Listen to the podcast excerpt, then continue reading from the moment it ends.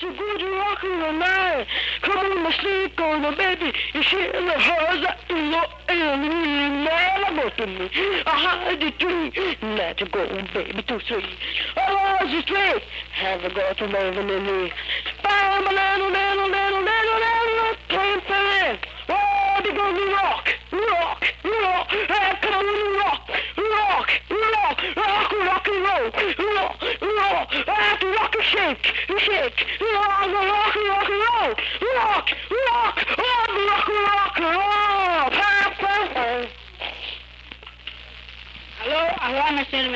Você está ouvindo um episódio de Oscilações, o podcast do Kino Pulsão.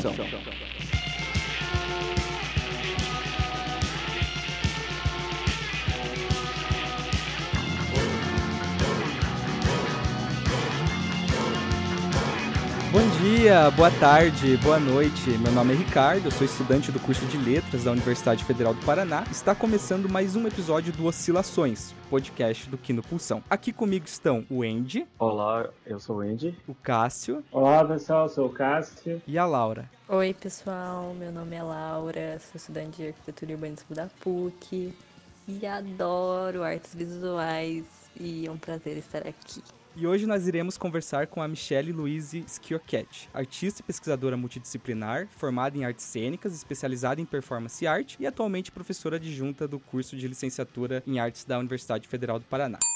Então, para começar o nosso programa, apresente-se. Michelle, quem é você na fila do pão? Oi, meu nome é Michele, como já foi dito. Eu tenho uma formação que começa, na verdade, no design nas artes visuais. Daí eu vou pro teatro e nessa salada toda nunca consegui me definir no lugar específico e achei que a performance era justamente um lugar de pessoas que não precisam se definir em lugares específicos. Desde então comecei a me interessar por esse campo de estudos. Passei um tempo fora do país, estudei prática com pesquisa em performance, depois Voltei para o Brasil, fiz o doutorado em teatro, mas fiz o período sanduíche em performance com uma pessoa que talvez seja conhecida, que se chama Marvin Carlson. Ele escreveu um livro bem importante né, sobre O performance. livro ao qual Michele se refere é o Performance, uma introdução crítica, do teatrólogo Marvin Albert Carson, que atualmente é professor de drama e teatro na Universidade da cidade de Nova York. Na descrição desse episódio no feed, você pode encontrar mais informações sobre a biografia e o trabalho de Carson, além dos demais autores e artistas que serão mencionados durante a conversa.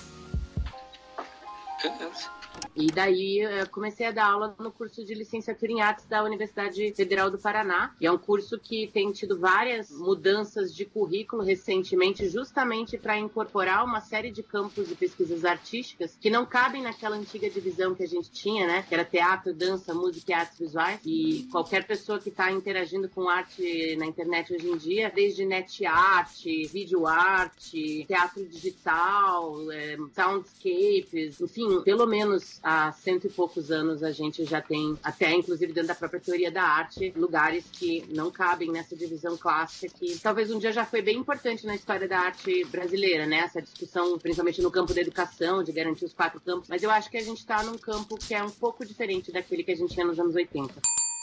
E o tema, então, hoje do nosso programa, a gente vai discutir um pouco sobre performance no geral, né? Performance no audiovisual. E, Michelle, vamos lá, o que, que é performance, afinal? É, bom, então essa é a pergunta de um milhão de dólares, que é claro que eu não tenho, imagino que vocês também não tenham. Então a gente vai sair com o dinheiro que entrou mesmo. E eu vou dizer para vocês como eu tenho abordado a performance, né? Dentro da teoria da arte, existem campos distintos que, se você estudar a performance dentro da antropologia, Normalmente você vai por um caminho. Se você estudar nas artes visuais, você vai por outro. Se você estuda pelo teatro, você vai por outro. E se você olha na música, performance significa tocar um instrumento. E se você olha nos carros, performance de um motor, né? E se você olha o termo, inclusive em inglês, tem sido usado de uma forma bem diferente do que em português, que performance é o campo grande, onde está dentro teatro, dança, música. Aqui a gente já enxerga performance mais com aquela delimitação da performance art. Então, na minha tese, eu basicamente preferi dizer o que é performance para mim, a partir de uma série de autores históricos, mas basicamente eu entendo que é um termo que foi definido retroativamente por volta dos anos 70 no campo das artes visuais para falar sobre coisas que pessoas faziam sob outros nomes que não eram performance. Houve uma recusa de vários artistas de aceitar esse título, porque performance tinha uma associação com a ideia de espetáculo, de encenação. E quem é familiar ali com o Guy Debord, com o movimento Fluxo. Se você quiser saber mais sobre o movimento Fluxos e sua relação com a cultura da anti-arte, escute o primeiro episódio dessa temporada do Oscilações. Estará linkado na descrição no feed com todo esse movimento de anti-arte, entende que uma das principais críticas no momento era de sociedade burguesa, era de capitalismo, era de consumo, de arte como produto. Então, uma série de atributos que a gente hoje pensaria que são atributos estéticos que definem a performance, como efemeridade, como aqui e agora, como não ter uma narrativa ficcional ou coisas assim, elas têm muito a ver com essa tentativa de se colocar em contexto de forma política num tempo e espaço bem específico, né? E daí com o desenvolvimento da sociedade capitalista, enfim, infelizmente esse mercado subjetivo deixou de ser uma forma de resistência capitalista e passou a ser a própria renovação, né, do capitalismo. Então, fazer algo efêmero e trabalhar com o subjetivo, esses atributos estéticos deixaram de ter o mesmo sentido social que eles tinham por volta dos anos 60 e 70. Então eu penso que a definição que a performance tinha naquele momento, ela tinha a ver para mim mais com uma atitude, que era de se colocar em contexto de reorganizar, como fazer atos estéticos que conseguiam reconfigurar e trazer uma percepção crítica para o mundo, para a forma como as pessoas se colocam em contexto, se relacionam com o outro. Então é, eu prefiro enxergar dessa forma, mas é obviamente isso não é uma definição generalizada de performance que se aplique a qualquer coisa, né?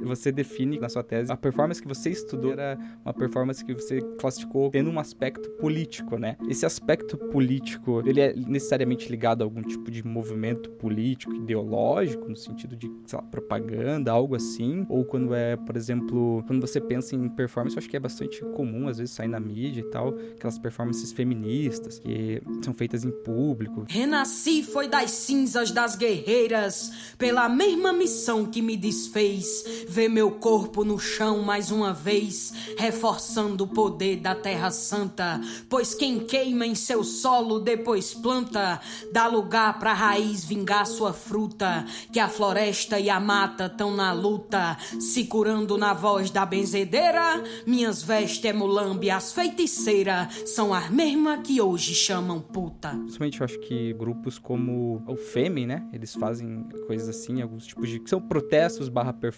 É, o Guerrilla Girls, né? Sim. É bem conhecido também. Esse ato político, ele necessariamente está ligado a algum desses grupos ideológicos ou essas narrativas ideológicas? Ou ali política tem algum tipo de sentido mais amplo, eu acho? É, é que assim, veja, eu acho que dá para você pensar a performance é, por diversos caminhos, mas sem dúvida, direitos humanos, movimento racial, feminismo, uma das questões políticas mais importantes da história da performance nos Estados Unidos é uma coisa que eles chamam de culture wars, que foi nos anos 70 que existe uma lei de fomento aos espaços alternativos, que foi onde teve a grande efervescência de espaços culturais. Originalmente, o termo norte-americano culture war. deriva de uma expressão alemã que surgiu no final do século XIX para se referir ao conflito sociopolítico entre o Reino da Prússia e a Igreja Católica Romana a respeito da influência eclesiástica em instituições públicas, especialmente naquelas ligadas ao campo da educação.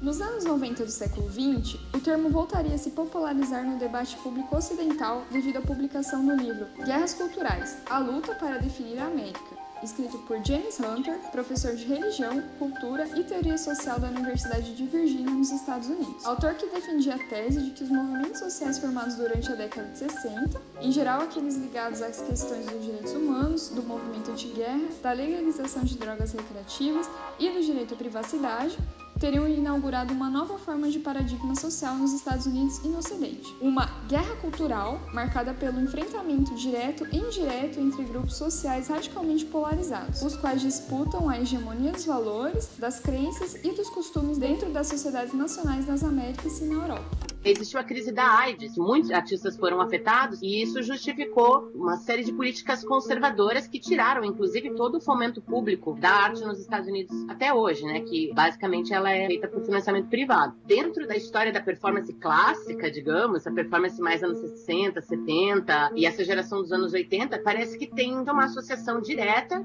com grupos específicos que tinham pautas específicas. Em algum momento, algumas pautas anti-gentrificação ou com é, sobre moradia. E, inclusive, dentro da videoarte tinha o Intermix, eram espaços que queriam dar acessibilidade digital a todo mundo. Então, eram espaços onde qualquer pessoa Nos anos 70 podia fazer uma videoarte. Imagina, a gente no Brasil tinha dois porta-pack da Sony lá, né? Que tem no livro do ali do Machado. Viajo sozinha com meu porta-pack nas costas. Como as mulheres vietnamitas fazem com seus bebês. Gosto de vídeo porque é pesado.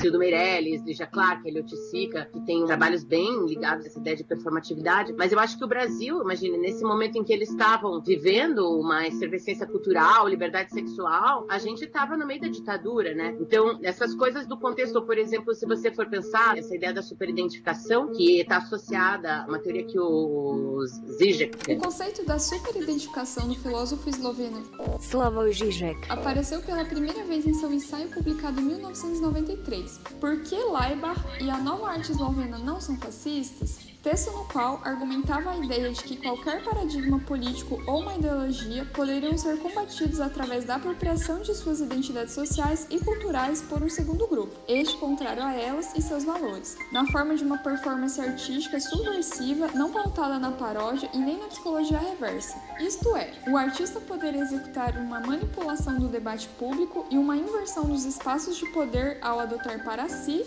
de uma forma extremamente exagerada e não irônica, as características características e proposições da narrativa que deseja combater, tornando-se assim um tipo de representante mais radical e proeminente desta mesma narrativa, roubando seu protagonismo e causando tal desconforto em seus antagonistas políticos que os mesmos se veriam obrigados a rejeitar suas antigas ideias para manter o próprio poder.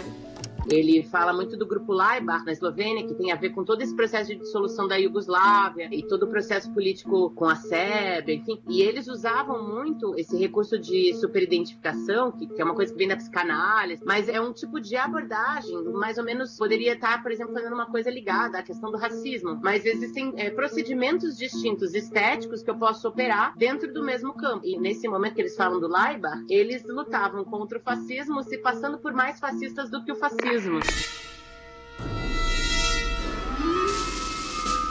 Und was ist das, Herr Adler? Ein Spion von der Erde. Herr Adler, soll das ein... ein Witz sein? Hey, the Moon Nazis are coming! What's wrong with you people? Can't you see? Look, I've been there. I'm telling you. They got this whole moon base, and they got this whole, like, space thing going on,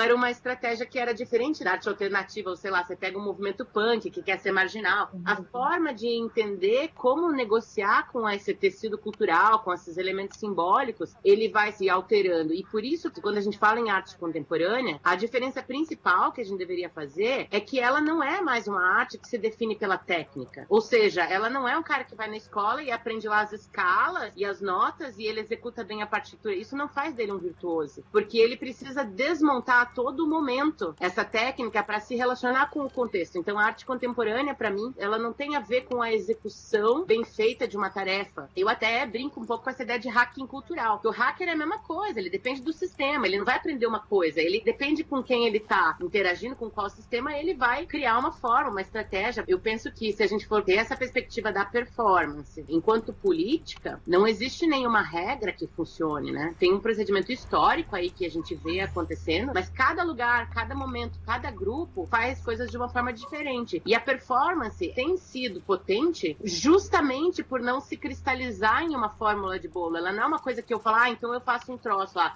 me cortando por 12 horas em cima de uma ponte e isso vai ser performance. Porque não é seguir uma técnica, é justamente o contrário.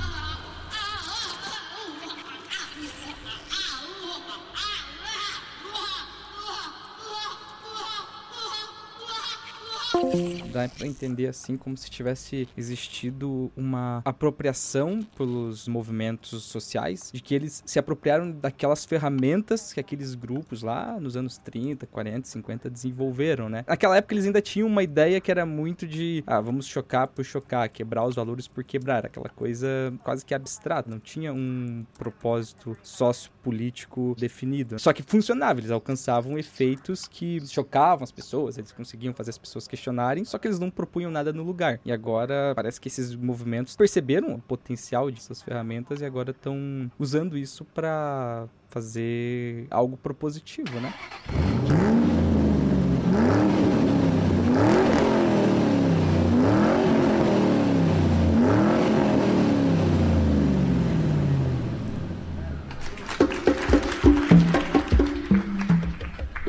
This little light of mine. This little light of mine, I'm gonna let it shine.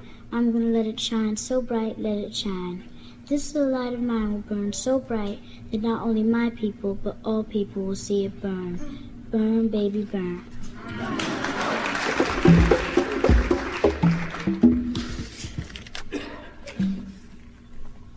Ladybird. Ladybird, ladybird, fly away home. Your house is on fire and raps on the phone.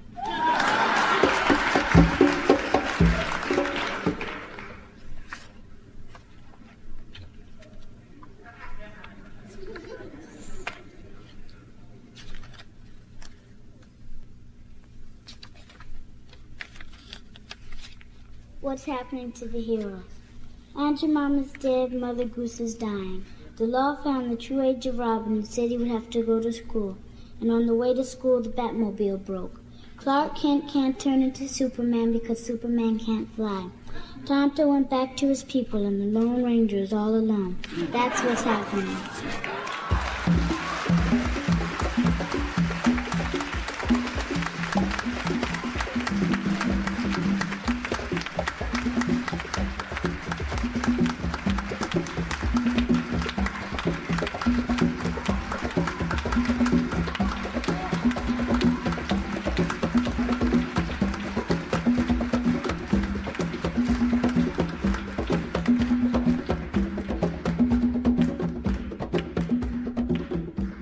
Vejo por um lado muito positivo. Hoje em dia, a mulher ela tem cada vez mais aquele alcance. Embora ainda seja difícil, no meio das artes a gente vê mulheres assim, né? Porque, veja, por exemplo, é Yoko Ono. As pessoas só lembram só que ela só acabou com os Beatles. Não vê ela como uma artista, né? E veja, ela fez várias performances assim que são inspirações pra gente que gosta de arte até hoje. Ela continua aí, faz exposições, fez exposição até no Brasil. Com certeza, o papel fundamental que eu vejo hoje nas performances com as mulheres é para reivindicar o corpo, para entender melhor como o machismo tá presente nessa área e não só nisso, mas no nosso dia a dia, porque eu acho que a performance tem esse papel do sentimento, né? Quando você vê uma obra que aparece o artista lá, é uma maneira de não só de protesto, mas de você entender o sentimento. Eu tenho um coletivo, né? Participo desde 2012, um coletivo que já começou com eu e a Milene Duenha, que é professora da Unespar, e, e já entraram várias pessoas. Uma época foi um coletivo com 10 mulheres, daí depois saiu gente, entrou gente, entraram homens, homens que fazem aula de dança contemporânea e não são gays, né?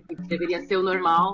É verdade. Pessoas que a gente às vezes também tem uma dificuldade de entender o papel do homem também dentro desse universo da arte contemporânea, né? Hoje em dia é feito um outro processo junto com o projeto de extensão deles. Um dia a gente lidou um pouco com a história daquela menina de 10 anos que sofreu um abuso do tio. Enfim, a gente tá em 2021, mulheres deveriam desde sempre ter os mesmos direitos. Eu imagino as transexuais, o quanto não sofrem, 50 vezes mais. A gente ainda tem toda essa questão acontecendo relacionada aos negros. Então, eu me pergunto o que, que seria eficaz mesmo, porque não é falta de informação. A gente já produziu historicamente diversos livros, diversas obras de arte. Existem artistas de todos os jeitos produzindo obras incríveis. Então, a minha pergunta continua sendo de que forma falar, não o que falar. Porque o que falar é muito óbvio e deveria ser muito básico, mas é a forma. Isso é uma coisa que me remete muito ali ao Dada, aos movimentos pós-guerra, aqueles poemas Dada que eles falavam que a palavra tinha perdido sentido, né? Até o próprio Arthur tentava lidar com o som para além do sentido. É como se existisse um esvaziamento tão grande da palavra que ela quase perdesse totalmente a potência. E o que, que pode ter potência? Na verdade, o que está acontecendo é que a sociedade funciona de forma performativa, onde o conteúdo da fala existe uma associação ali entre enunciação, uma mistura entre psicologia, linguística e performatividade, que está sobre tipo de enunciação, sobre a performatividade da fala, e remete lá a esse lado da teoria da performance, que é um lado mais sociológico, antropológico, mas também linguístico. Seria interessante da gente estudar de fato hoje, porque não é falta de material,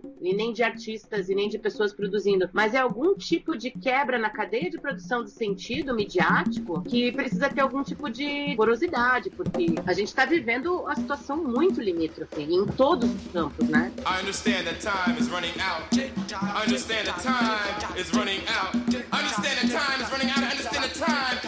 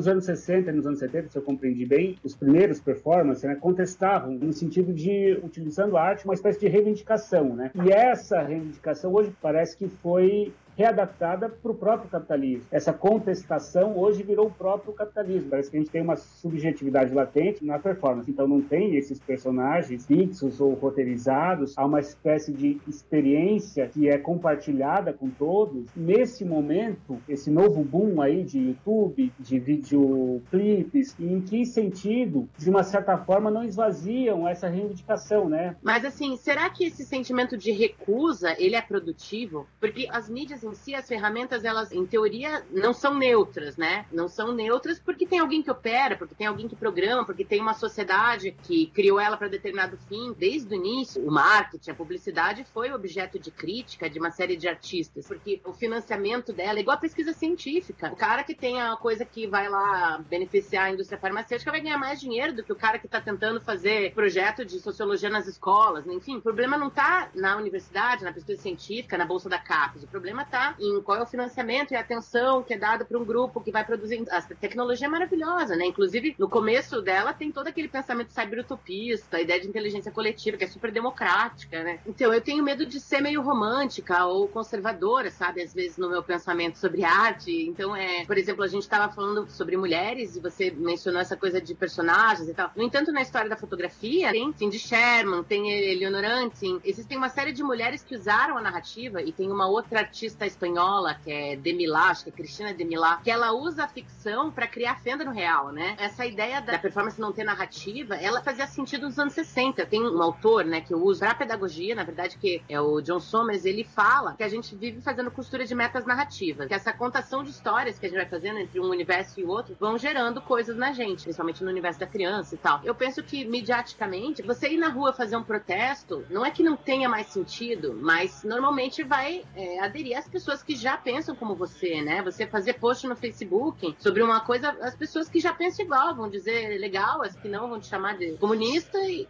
enfim, mas como é que a gente consegue criar formas de enxergar uma realidade comum em algum lugar? Porque parece que a gente criou algumas formas muito cristalizadas de ver o mundo, assim. Não sei se a arte, nesse momento, ela teria que trazer mais um conteúdo. Como se a gente tivesse bastante coisa para resolver e não ficar perdendo tempo do tipo, ah, vamos criar um novo movimento de arte para propor uma coisa novas ferramentas, mas, meu, a gente já tem muita coisa, né? A gente já fez muita coisa no último século dessas inovações, formas de comunicação e relacionadas com democratização, né? Desses meios de comunicação, de espalhar ideias. E uma vez que eles conseguiram isso, parece que agora o foco virou aquela coisa que a Laura tinha comentado de como as mulheres, por exemplo, usam a performance para reivindicar o próprio corpo, né? Para expressar essa necessidade. Só que isso vai muito mais além. Por exemplo, você cita o Antonin Artaud de como ele no teatro da crueldade tinha a ideia de tentar expressar uma coisa do subconsciente. E se você for ver, meu, que a performance moderna faz, ela tá expressando o subconsciente de massas de pessoas, porque é muita gente, né? Várias pessoas que estão dentro de um certo tipo de contexto e elas vão tendo o mesmo tipo de experiência pessoal, né? Os mesmos traumas e os mesmos especificidades que são ligadas àquele contexto. Mulheres crescendo num ambiente machista, negros crescendo num ambiente racista. E isso meio que pré-formata, assim, essas pessoas. Porque a gente fica com essa ideia de que, ah, tudo isso é político, é ideológico, né? Mas não é ideológico, é uma coisa sentimental, é subjetiva, é da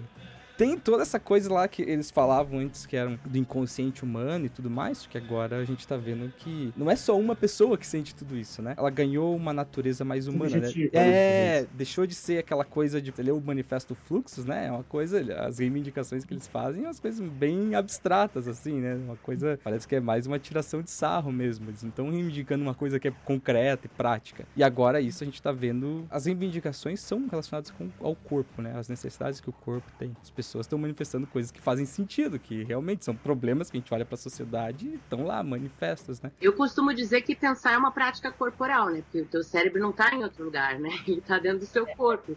E se você está pendurado de ponta cabeça numa geleira, você vai pensar coisas diferentes do que se você está sentada numa cadeira, numa piscina, né? Então, a, o que eles fazem, falam muito do embodiment lá, né? A condição corporal na qual você tá, né? Como é teu corpo, é, determina é, uma série de coisas, né? Então, já é o primeiro lugar. Uma das coisas que eu acho que, é, quando a gente é, fala, né? Que a gente tá, por exemplo, numa pandemia e umas pessoas veem uma coisa e outras veem outra, e a gente pensa, mas como pode ser que a realidade seja tão relativa, né? E, e eu penso, é, justo, porque talvez a gente não esteja tendo uma relação é, subjetiva, não, talvez talvez não seja o momento da história que estejamos tendo relações sensíveis, não no nível satisfatório, com contato com a própria sensibilidade. Penso que um dos lugares, de fato, o meu coletivo ele é, de performance ele tem muita gente da dança. Eu tenho bastante proximidade com, acho que a dança contemporânea tem ido para lugares muito interessantes. E veja, o, o corpo é um lugar altamente político, né? O simples fato de eu encontrar no meu corpo uma série de coisas na minha vida, na minha relação com tudo, então, se a gente fala, pensa na arte como algo relacional, e isso eu acho que dá para dizer que a performance seria essencialmente relacional. Ela sempre está em relação a algo, alguém, ou a recepção de alguém. Então, ela é de alguma forma presença e presença é encontro, porque ela é uma presença de alguém em algum lugar. Se ela tem ou não um ator, eu penso que a presença está mais ligada à capacidade de incidência e de transformação. Então, se isso é feito com o corpo presente, com um e-mail, com uma carta, eu dei umas aulas aqui sobre teatro digital, eu pesquisei teatro em tudo que é tipo de forma, por correio, por WhatsApp, eh, reality theater, enfim. Então, eu até nem estou mais tão preocupada na diferença entre teatro e performance, mas mais com o que, que opera esse encontro nessas plataformas, né? É quase como se, de que forma, por exemplo, no momento que a gente está vivendo, que é tão complexo, né? Como é que a gente cria trocas reais, como é que a gente cria espaços de convívio, como é que a gente pensa formas de existência política e, e até de sobrevivência, né? O, o que a gente faz toda quarta-feira era rituais íntimos e partilháveis para inventar outros corpos e tempos. E a gente lia uns textos sobre virar bicho, virar coisa, muita coisa sobre pensamento ameríndio, sobre formas de enxergar as coisas. Então, penso que esse lugar do corpo, ele é um lugar de alteridade, né? Que talvez seja uma coisa que deveria estar em voga no momento.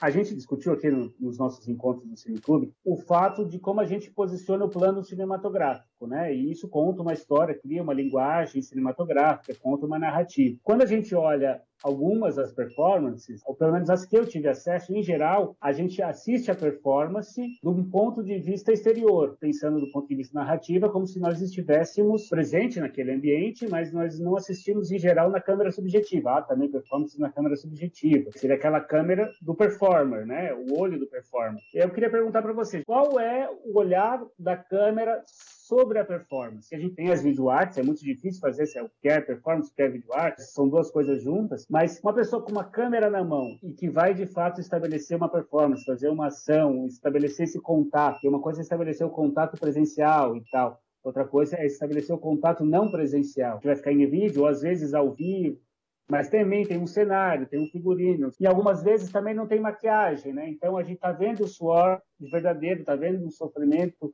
real, mas às vezes nem sempre é captado. Eu queria que você pudesse comentar um pouco agora, uma pergunta um pouquinho mais técnica, né? Como é que você vê essa posição da câmera quando a gente olha a performance, né? eu me interesso bastante por videoarte, faço vários experimentos com isso, assim, e também estudo, o meu projeto de pesquisa se chama Performance entre Ação e Registro, né? Então, assim, essa relação entre performance e registro da performance, é, presença e não presença, performance mediada, ela existe em uma série de formas, né? E a câmera seria uma delas, e a câmera com enquadramentos que a gente conhece também seria uma dessas hipóteses. Até tem aquela discussão clássica, né, que vem na performance, que seria, no começo existia uma recusa do registro, porque o registro seria uma traição, a performance. Mas aí também, se o registro é a performance, ou se ele tem que ser entendido como registro, ou se a videoarte é uma performance, é um campo, eu acho que é enorme. Eu, quando faço meus próprios experimentos, eu normalmente filmava junto com as pessoas, mas eu, eu sempre fiz as coisas completamente picotadas, então eu não poderia te dizer que, para minha cabeça, a performance se relaciona com plano X, Y e Z, mas muito mais com sobreposição, com efeito. Até pensei que quando começasse a pandemia, se a gente não ia alterar de alguma forma a nossa cognição com relação à imagem, né? Que a gente ia começar a se interessar por espaços mais toscos, por iluminações diferentes, por texturas de câmera. Assim, não sei se vai ficar algo disso, porque a gente criou, digamos que essa asepsia da imagem, né? Dessa relação quase irreal da luz, do espaço estéreo, da forma, do ângulo assim, da sequência assado. Então, a primeira associação que a gente pensa, que a gente for ver essa perspectiva clássica, a gente associaria a performance ou uma coisa extremamente videoclipe, isso real, ou a uma coisa totalmente tosca com uma pessoa que fica tipo Andy Warhol sleeping oito horas dormindo, né? E é assim.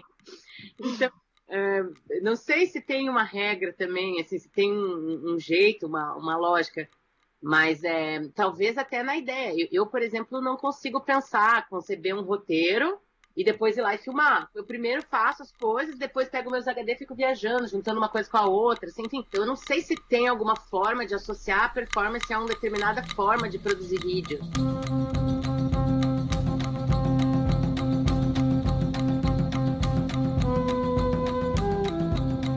O Rodorovsky cineasta chileno, ele começou com uma performance, não foi? O Rodolfsky, ele tinha toda uma coisa que ele chamava lá de atos pânicos, que eu acho que são performances, né? Ele só não chamava de performance, mas eram performances que envolviam fazer coisas muito amplas, muito abstratas.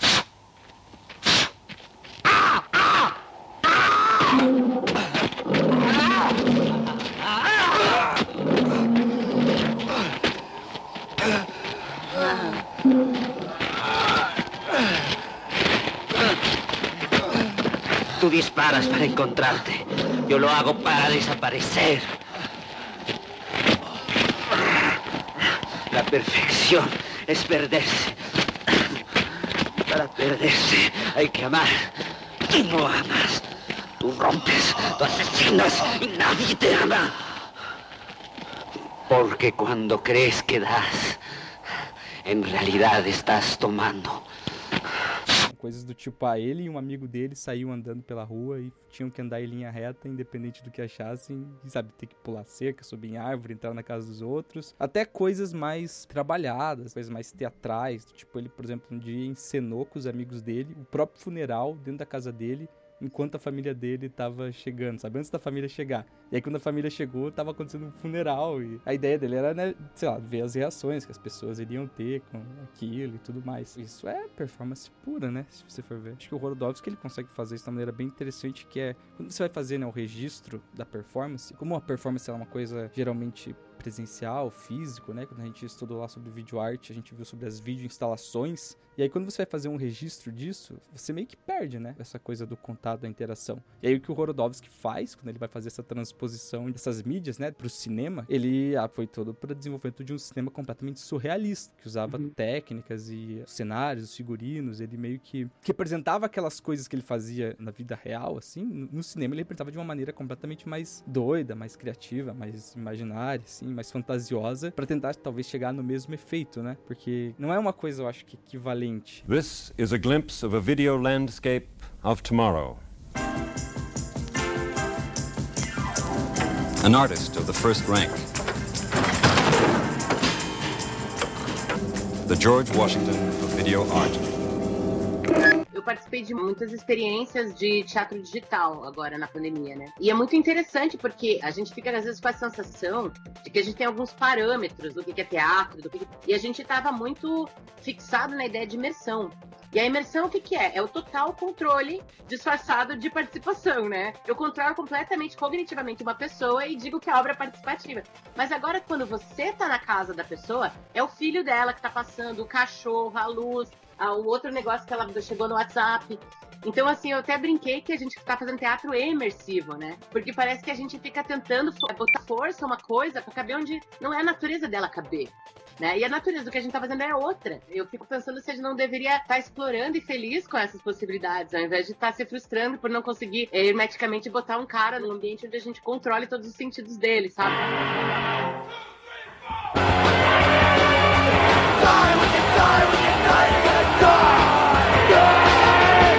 My art is more street art. It's more rea- real life, you know, and, and you know, because to me, art is, is is like very vital and violent, and and art is very real to me. It's not something that really needs to be acceptable. It's, it's and to me, art has no limits. so I don't impose any limits upon myself. I, I, I believe that, that pain and, and violence um, are art, and, and I sort of take my whole life, and, and if you want to call that art, then that's how I put my art out. Use real situations for art, real mm-hmm. blood and, and real violence and, and real open sexuality. To me, that's all art. But my art real art is, is has to be challenging, and and it must go beyond all normal expectations of anything. It, it, there has to be no limit to the absolute end. Quando você faz a performance, né, coloca um olho fora, que é a gravação, né, que é a câmera, e aí faz a performance na frente desse olho, na frente dessa gravação, como se fosse o público. Há uma espécie de ato ali, um ritual que é feito naquele momento, que é único, certo? E aí depois, quando a pessoa resolve não fazer isso em live, mas editar esse vídeo, o artista, de uma certa forma, diferente do editor que faz aquilo mecanicamente pensando no roteiro, o performance pode, inclusive, tem aquele sentimento, aquela subjetividade que transparece na frente da câmera, na frente do olho, e depois tem o sentimento que acontece, a subjetividade que acontece quando se edita aquelas imagens, né? Quando se vê o plano cinematográfico ali, um do lado do outro, e aí se tem uma nova visão, uma nova experiência daquilo que foi feito no passado. E a diferença do editor cinematográfico está ali olhando o storyboard, está ali olhando o roteiro. O performer, o artista, que é aquele que também edita, pode mudar completamente tudo isso. Às vezes eu fico pensando se eu tivesse algum algoritmo que eu escrevesse rodas e tudo que eu tenho de filmagem aparecesse rodas. Por exemplo, eu conseguisse criar uma narrativa a partir desse motor de busca, sei lá, que seria igual a mesma coisa que a gente tem assim na dramaturgia também uma série de fórmulas que em teoria você deveria seguir, né, lá do Aristóteles, não sei o que que, cara, é, as pessoas seguem, mas tá, e aí? Se alguém que resolver fazer a estrutura totalmente diferente, fora daquele espaço, então tem toda essa indústria do sistema onde existem algumas coisas muito formatadas, assim que dentro de um campo das artes visuais, é, digamos, é mais aceito você fazer a coisa de uma forma completamente fora desses protocolos, né? E aí eu enxergo a performance dentro das artes visuais de uma forma um pouco diferente do que, por exemplo, a performance dentro do teatro. E tem umas diferenças da forma de lidar, né? Agora tem um texto que é muito legal, que não sei se vocês conhecem, que é a performatividade dos documentos de performance, é, do Philip Auslander. E ele pega dois exemplos, né? O Chris Burden, que tem aquela performance clássica que é o shot. And shoot. I'm shot in the upper left-hand arm by a friend of mine um, with a 22 rifle. The only visuals I have of this piece is a very short film clip, about eight seconds long. So I'm going to begin the piece with an audio tape that was made during the actual performance. In the audio tape, some of the things to listen for uh, are, do you know where you're going to stand, Bruce? Then later, right before the film clip happens, you'll hear me say, are you ready? Then you'll hear the clicking of the Super 8 camera. Later, after the clip is over, another thing to listen for is the sound of the empty shell dropping on the concrete floor. Okay, so I think we could go right into the audio tape.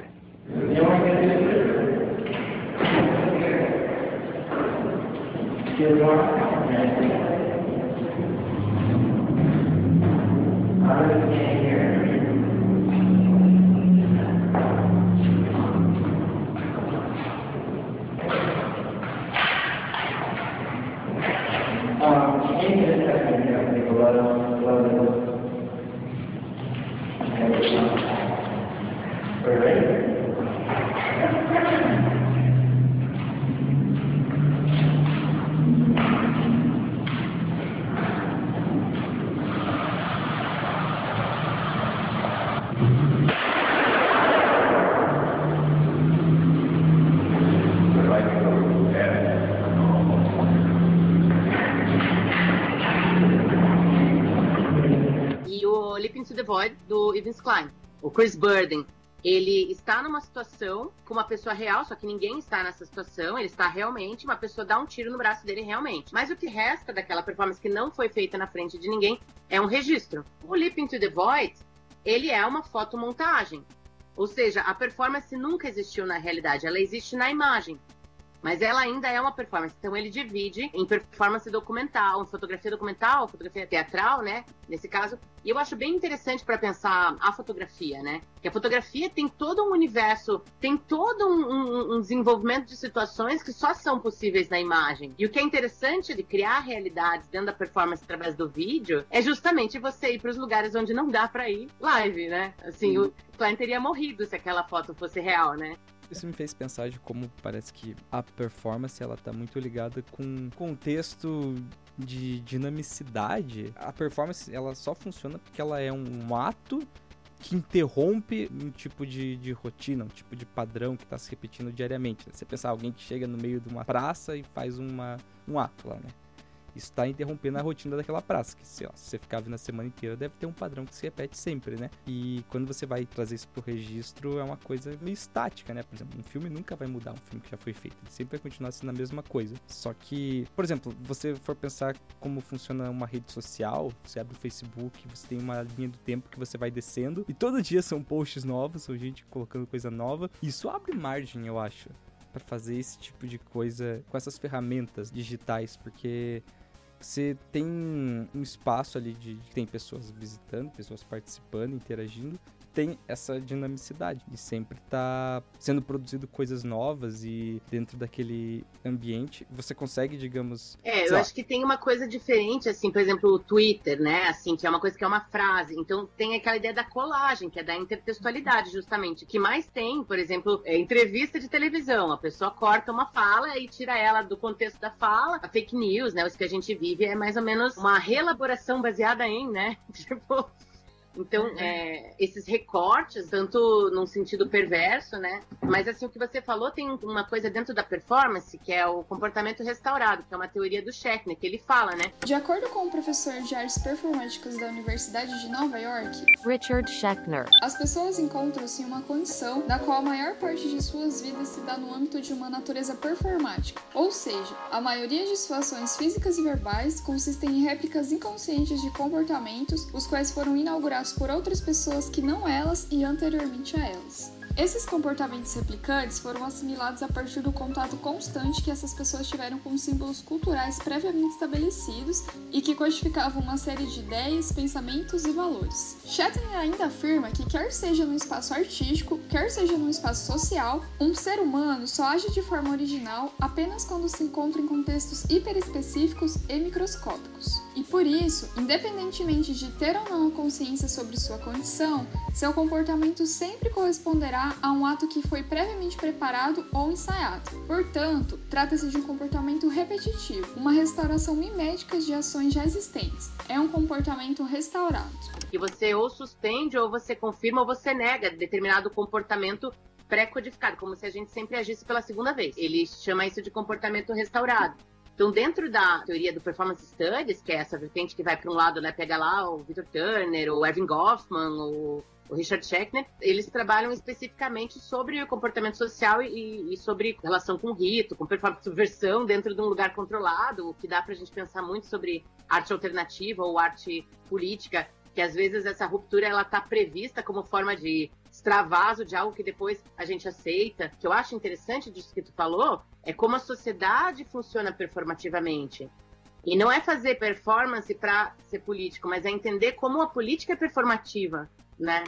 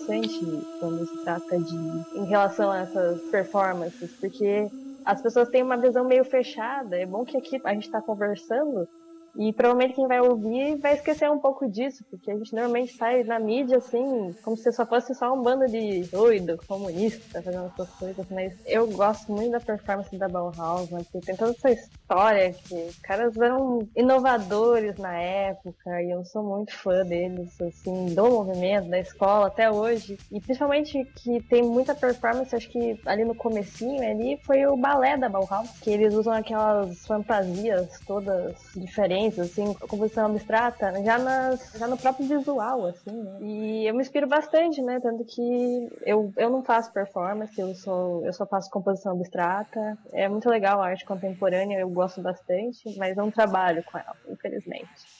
Mas quero um dia trabalhar, quem sabe. Imagina se você tem um ambiente. Hoje, hoje dá pra fazer isso, só que não no mercado real.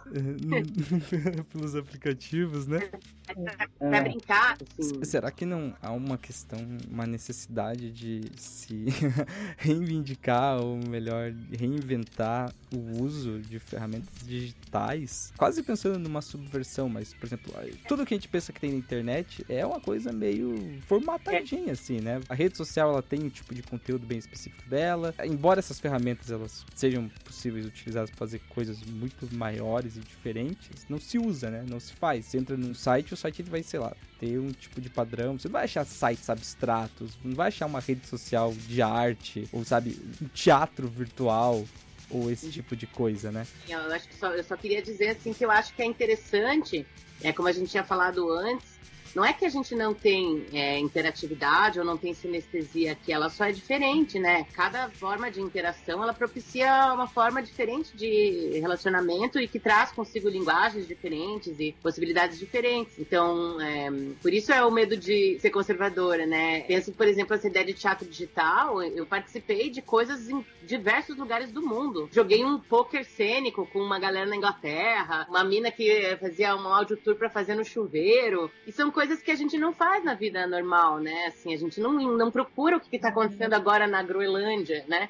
e não consegue interagir com as pessoas numa em volta de uma mesa de baralho. Então tem toda uma série de, de coisas que são potencialidades disso, né? Não sei se você leu Arte Mídia do Arlindo Machado, é exatamente essa a proposição dele. Ele fala um celular. O celular, a gente não usa o celular, a gente usa um aplicativo que está dentro um sistema operacional, que está dentro um negócio de uma língua.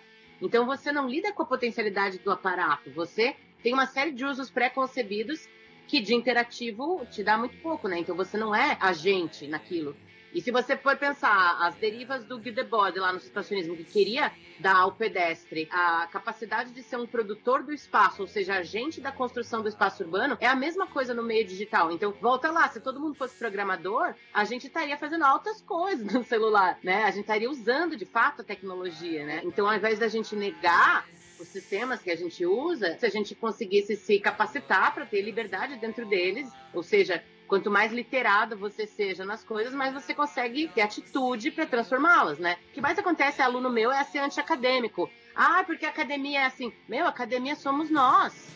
Se você fizer e eu fizer, ela vai ser diferente. Então não terceiriza, né? Para chegar nesse nível de todo o uso da potencialidade não seria essencial? Igual, por exemplo, a videoarte ela surgiu quando você tem é, o barateamento das filmadoras portáteis. Quase qualquer um lá, naquele determinado contexto social, poderia ter, né? E começar a filmar e fazer qualquer coisa que tivesse vontade. Antes disso, para você fazer um filme, sei porque precisava estar num estúdio de cinema, precisava ter uma equipe, precisava ter rolos de filme, esse tipo de coisa. Estava caro pra caramba, né? Não faz falta uma ferramenta que seja realmente acessível, sabe? Que permita você fazer coisas de uma maneira que você não tenha que estudar anos, passar anos aprendendo uma linguagem de programação para conseguir fazer uma mudança simples no seu celular. Tem umas coisinhas assim, para você fazer coisinhas básicas, enfim. Mas assim, eu acho que tem dois lados para pensar nessa discussão. Claro, é, depende em que instância você quer incidir na realidade, né? Se é pequenininho ou se quer grande. Porque grande é bem complexo. A gente tem problemas ambientais, e coisa, uso de óleo, empresa, fábrica, carro, enfim. As coisas vão ficando complicadas se você vai aumentando essas instâncias, né? Se o meu problema é ativismo ambiental, então, puxa, o problema é bem mais complexo, assim, né? Agora, se eu só quero conseguir produzir arte no meu celular, por exemplo, agora todo mundo tem uma câmera fotográfica.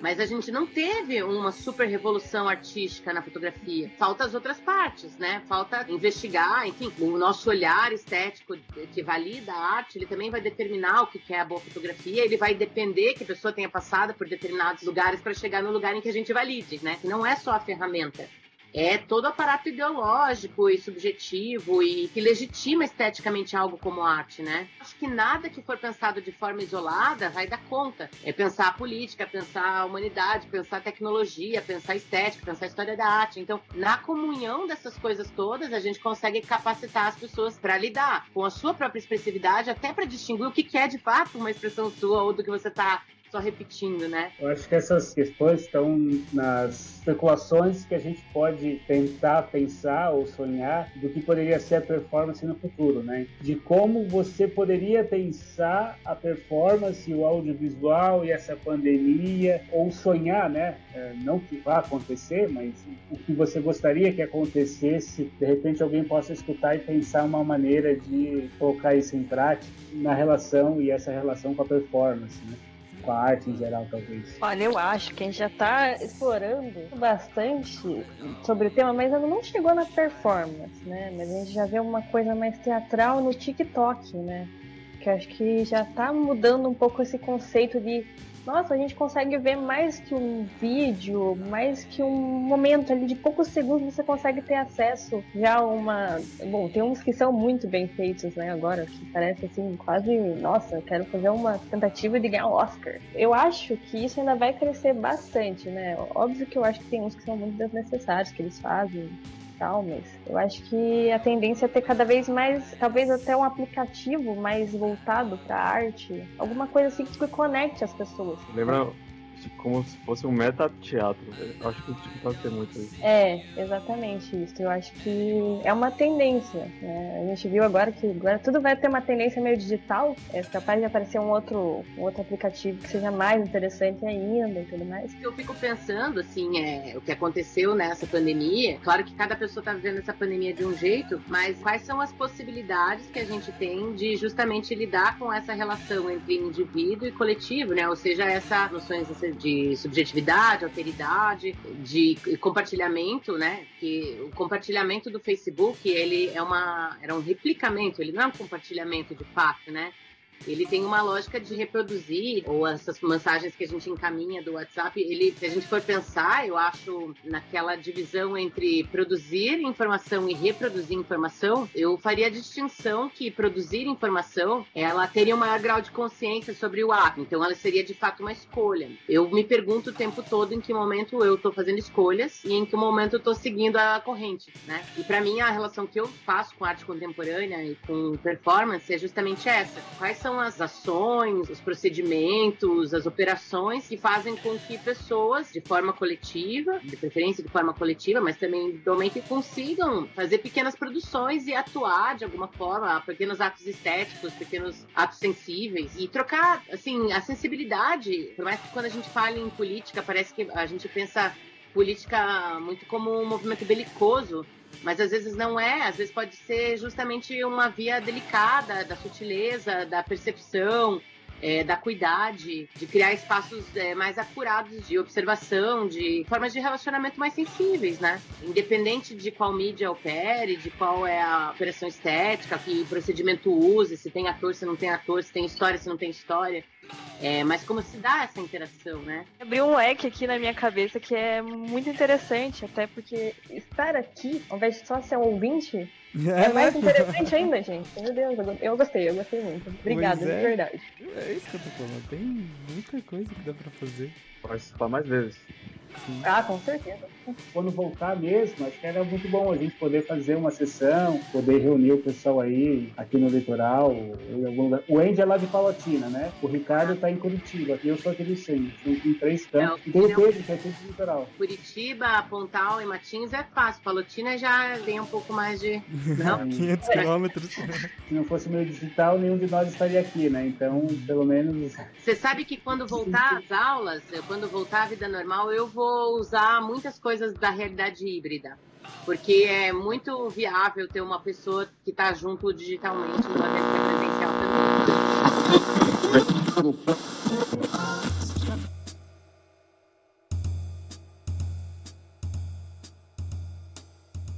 Olá, aqui é a Andressa.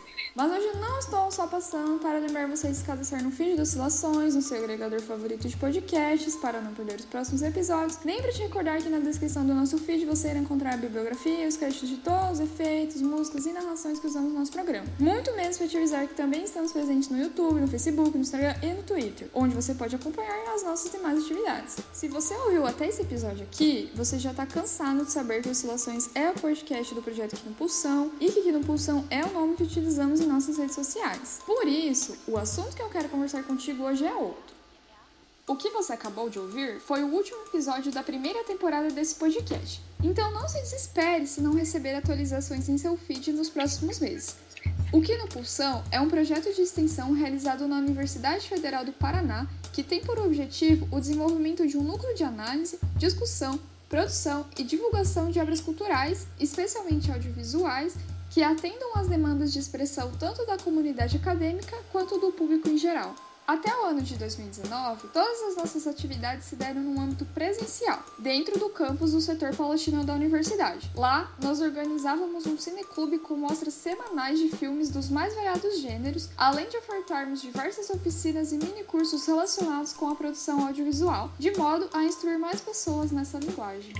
A partir de 2020, com o início da pandemia e a dispersão dos membros do projeto para diversas cidades diferentes, nós nos vimos obrigados a nos reinventarmos para continuarmos existindo. O podcast foi uma dessas maneiras que encontramos para digitalizar nosso trabalho. Outras duas maneiras foram a criação de conteúdo para o nosso canal no YouTube e a expansão de nossa presença nas redes sociais. Para o futuro, nós pretendemos desenvolver ainda mais oscilações e continuar com os nossos demais projetos virtuais, inclusive trazendo coisas novas e diferentes. Mas agora que essa fase inicial acabou, nós iremos fazer um hiato para discutirmos os pontos em que acertamos e os pontos em que erramos, de modo a melhorar o conteúdo produzido quando voltarmos. E é aqui que gostaríamos muito do seu feedback. Estamos extremamente curiosos para saber o que você achou do nosso podcast e também dos vídeos que fizemos para o YouTube. Por isso, queremos que você nos contate, seja através das nossas redes sociais, seja através do nosso e-mail que está na descrição do feed desse episódio e nos conte se amou tudo, se odiou tudo ou se simplesmente achou tudo meio nhé.